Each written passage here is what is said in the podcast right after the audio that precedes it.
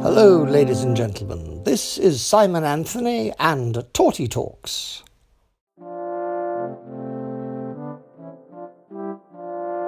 Hello, ladies and gentlemen. This is Simon Anthony and Torty Talks. Alice Through the Looking Glass, Chapter 6 Humpty Dumpty. However, the egg only got larger and larger and more and more human. When she had come within a few yards of it, she saw that it had eyes and a nose and a mouth, and when she had come close to it, she saw clearly that it was Humpty Dumpty himself. It can't be anybody else, she said to herself, as I'm certain of it, as if his name were written all over his face. It might have been written a hundred times easily on that enormous face. Humpty Dumpty was sitting with his legs crossed like a Turk on the top of a high wall, such a narrow one that Alice quite wondered how he could keep his balance. And as his eyes were steadily fixed in the opposite direction, and he didn't take the least notice of her, she thought he must be a stuffed figure after all. And how exactly like an egg he is, she said aloud, standing with her hands ready to catch him, for she was every moment expecting him to fall. It's very provoking, Humpty Dumpty said, after a long silence, looking away from Alice as he spoke, to be called an egg. Very. I said you looked like an egg, sir, Alice gently explained. And some eggs are very pretty, you know, she added, hoping to turn her remark into some sort of compliment. Some people, said Humpty Dumpty, looking away from her as usual, have no more sense than a baby. Alice didn't know what to say to this. It wasn't at all like a conversation, she thought, as she'd never said anything to her. In fact, his last remark was evidently addressed to a tree. So she stood and softly repeated to herself, Humpty Dumpty sat on a wall. Humpty Dumpty had a great fall. All the king's horses and all the king's men couldn't put Humpty Dumpty in his place again. That last line is much too long for the poetry, she added almost out loud, forgetting that Humpty Dumpty would hear her. Don't stand there chattering to yourself like that, Humpty Dumpty said, looking at her for the first time, but tell me your name and your business. My name is Alice, but it's a stupid enough name, Humpty Dumpty interrupted impatiently. What does it mean? Must a name mean something? said Alice doubtfully. Of course it must, Humpty Dumpty said in a short laugh. My name means the shape I am. I'm a good, handsome shape it is, too. With a name like yours, you might be any shape almost. Why do you sit out here all alone? said Alice, not wishing to begin an argument. Why, because there's nobody with me, cried Humpty Dumpty. Did you think I didn't know the answer to that? Ask another. Don't you think you'd be safer down on the ground? Alice went on, not with any idea of making another riddle, but simply in her good natured anxiety for the queer creature. That wall is so very narrow. What tremendously easy riddles you ask, Humpty Dumpty growled out. Of course I don't think so. Why, if I ever did fall off, which there is no chance of, but if I did, here he pursed his lips and looked so solemn and grand that Alice could hardly help laughing.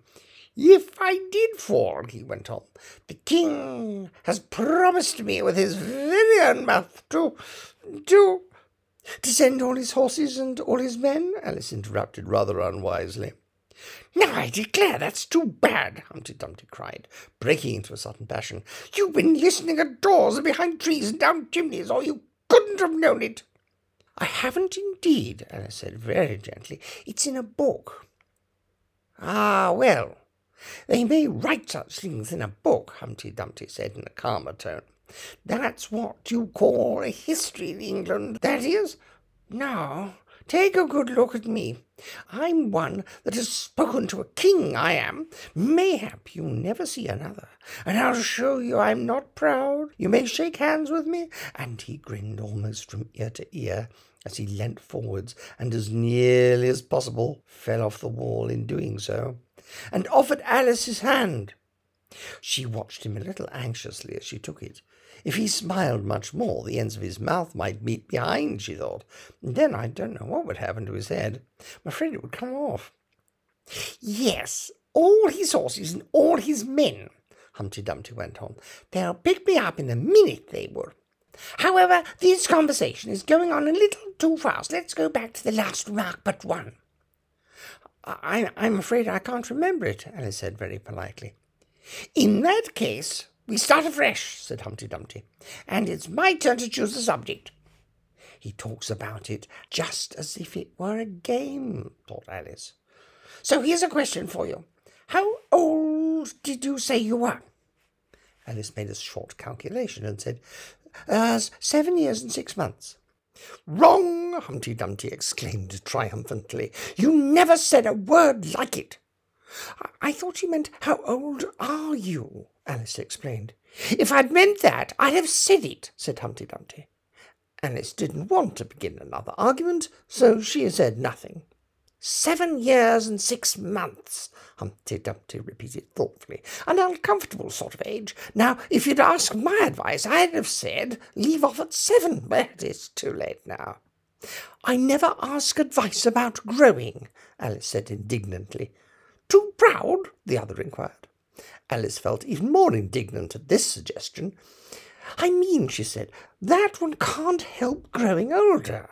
One can't, perhaps, said Humpty Dumpty, but two can. With proper assistance, you might have left off at seven. What a beautiful belt you've got on, Alice suddenly remarked. They'd had quite enough of the subject of age, they thought, and if they really were going to take turns in choosing subjects, it was her turn now. At least, she corrected herself on second thoughts, a beautiful cravat.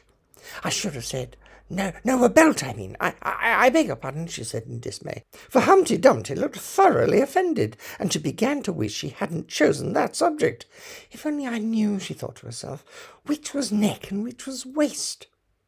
Evidently, Humpty Dumpty was very angry, though he said nothing for a minute or two.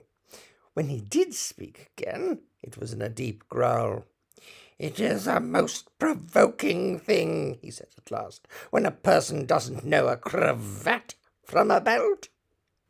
I know it's very ignorant of me, Alice said, in so humble a tone that Humpty Dumpty relented. It's a cravat, child, and a beautiful one, as you say. It's a present from the White King and Queen. There now. Is it really? said Alice, quite pleased to find that she had chosen a good subject after all. They gave it me, Humpty Dumpty continued thoughtfully as he crossed one knee over the other and clasped his hands round it. They gave it me for an unbirthday present. I, I beg your pardon? Alice said in a puzzled air. I'm not offended, said Humpty Dumpty. I, I mean, what is an unbirthday present? A present given when it isn't your birthday, of course. Alice considered a little. I like birthday presents best, she said at last. You don't know what you're talking about, cried Humpty Dumpty. How many days are there in a year? Three hundred and sixty-five, said Alice. And how many birthdays have you? One. And if you take one from three hundred and sixty-five, what remains? Three hundred and sixty-four, of course. Humpty Dumpty looked doubtful. I'd rather see that done on paper, he said. Alice couldn't help smiling as she took out a memorandum book and worked the sum for him. 365 minus 1, 364. Humpty Dumpty took the book and looked at it carefully. That seems to be done right, he began. You're holding it upside down, Alice interrupted. To be sure I was, Humpty Dumpty said gaily as she turned it round for him. I thought it looked a little queer. As I was saying, that seems to be done right, though I haven't time to look it over thoroughly just now. And, and that shows there are three hundred and sixty-four days when you might get an unbirthday present. Certainly, said Alice. And uh, only one for birthday presents, you know. That's a glory for you. I don't know what you mean by glory, Alice said. Humpty Dumpty smiled contemptuously. Of course you don't. Did I tell you? I meant there's a nice knock-down argument for you. But glory doesn't mean a nice knock-down argument, Alice objected. When I use a word, Humpty Dumpty said in a rather scornful tone, it means just what I choose it to mean, neither more nor less. The question is, said Alice, whether you can make words mean so many different things. The question is, said Humpty Dumpty, which is to be the master, that's all. Alice was too much puzzled to say anything, so after a minute Humpty Dumpty began again. They've a temper, some of them, particularly verbs. They're the proudest. Adjectives you can do anything you like with, but not verbs, however. I can manage the whole lot of them. Impenetrability, that's what I say. Uh, will you please tell me, said Alice, what that means? Now you talk like a reasonable child, said Humpty Dumpty, looking very much pleased. I meant by impenetrability that we've had enough of that subject, and it would be just as well if you'd mention what you mean to do next, as I suppose you don't mean to stop here all the rest of your life. That's a great deal to make one word mean, Alice said in a thoughtful tone. When I make a word do a lot of work like that, said Humpty Dumpty, I always pay it extra. Oh, said Alice, she was too much puzzled to make any other remark. Ah, you should see 'em come round me of a Saturday night, Humpty Dumpty went on, wagging his head gravely from side to side, for to get their wages, you know. Alice didn't venture to ask what he paid them with, and so, see, I can't tell you. You seem very clever at explaining words, sir, said Alice. Would you kindly tell me the meaning of the poem called Jabberwocky? Let's hear it, said Humpty Dumpty. I can explain all the poems that were ever invented, and a good many that haven't been invented just yet. This sounded very hopeful, so Alice repeated the first verse. Twas brillig and the slithy toves did gyre and gimble in the wabe, all mimsy with the borogoves and the mome raths outgrabe. That's enough to begin with, Humpty Dumpty interrupted. There are plenty of hard words there.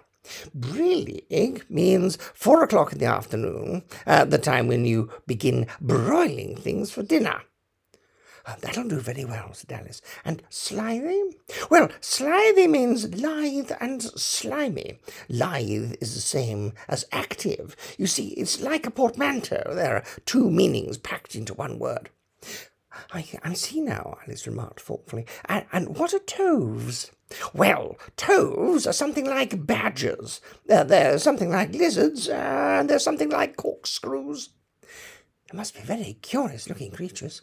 They are that, said Humpty Dumpty. Also, they make their nests under sundials. Also, they live on cheese. And what's the gyre and to gimble? To gyre is to go round and round like a gyroscope. To gimble is to make holes like a gimlet. And, and the wabe is a grass plot around the sundial, I suppose? Said Alice, surprised at her own ingenuity. Ah, of course it is. It's called wabe, you know, because it goes a long way before it and a long way behind it. And a long way beyond it on each side, Alice added. Exactly so. Well, then, Mimsy is flimsy and miserable. There's another portmanteau for you. And a borogove is a thin, shabby looking bird with its feathers sticking out all round, something like live mop.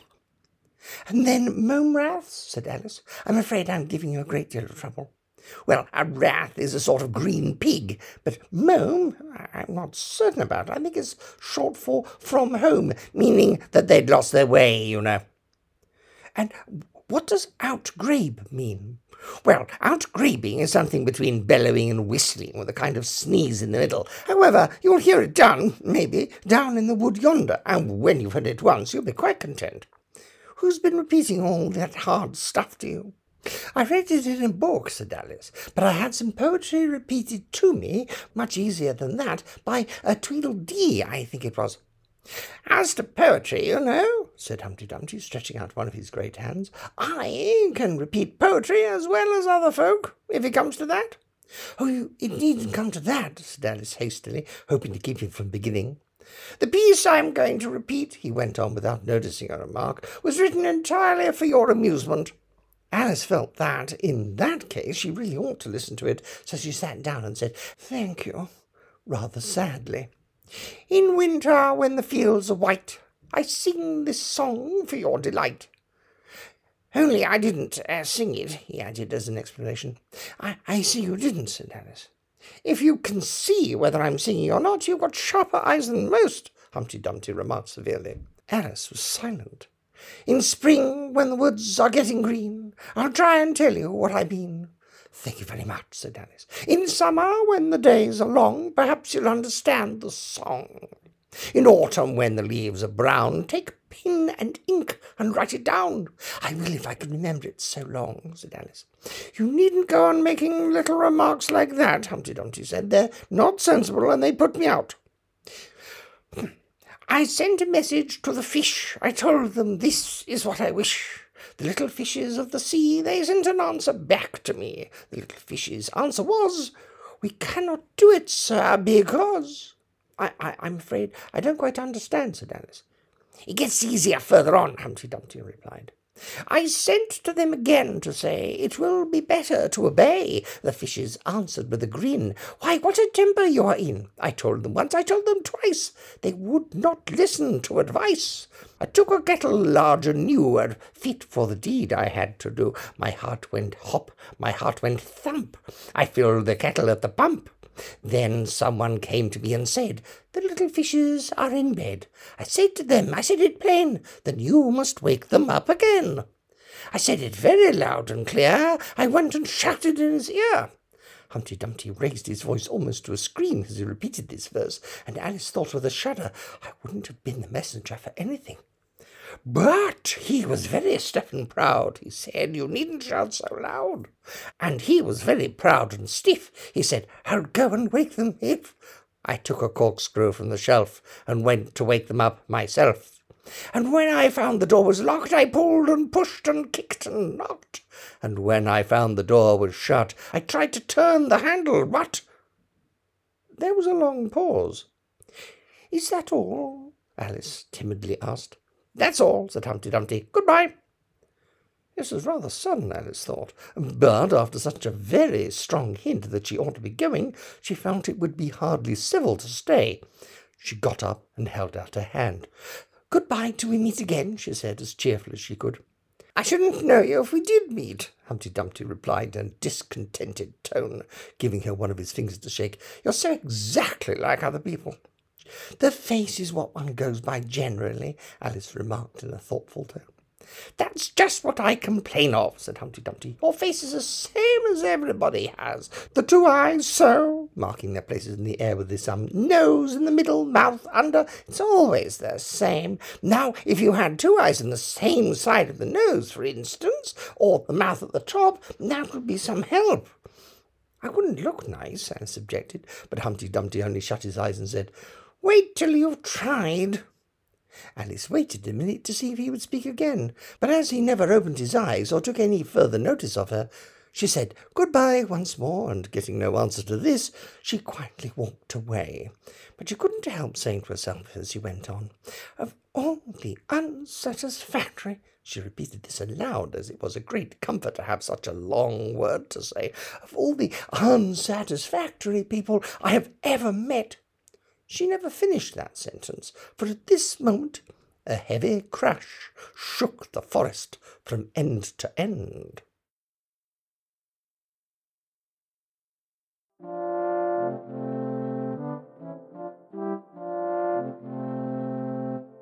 That was one in a series of Torty Talks by Simon Anthony, acting at torty.org.uk.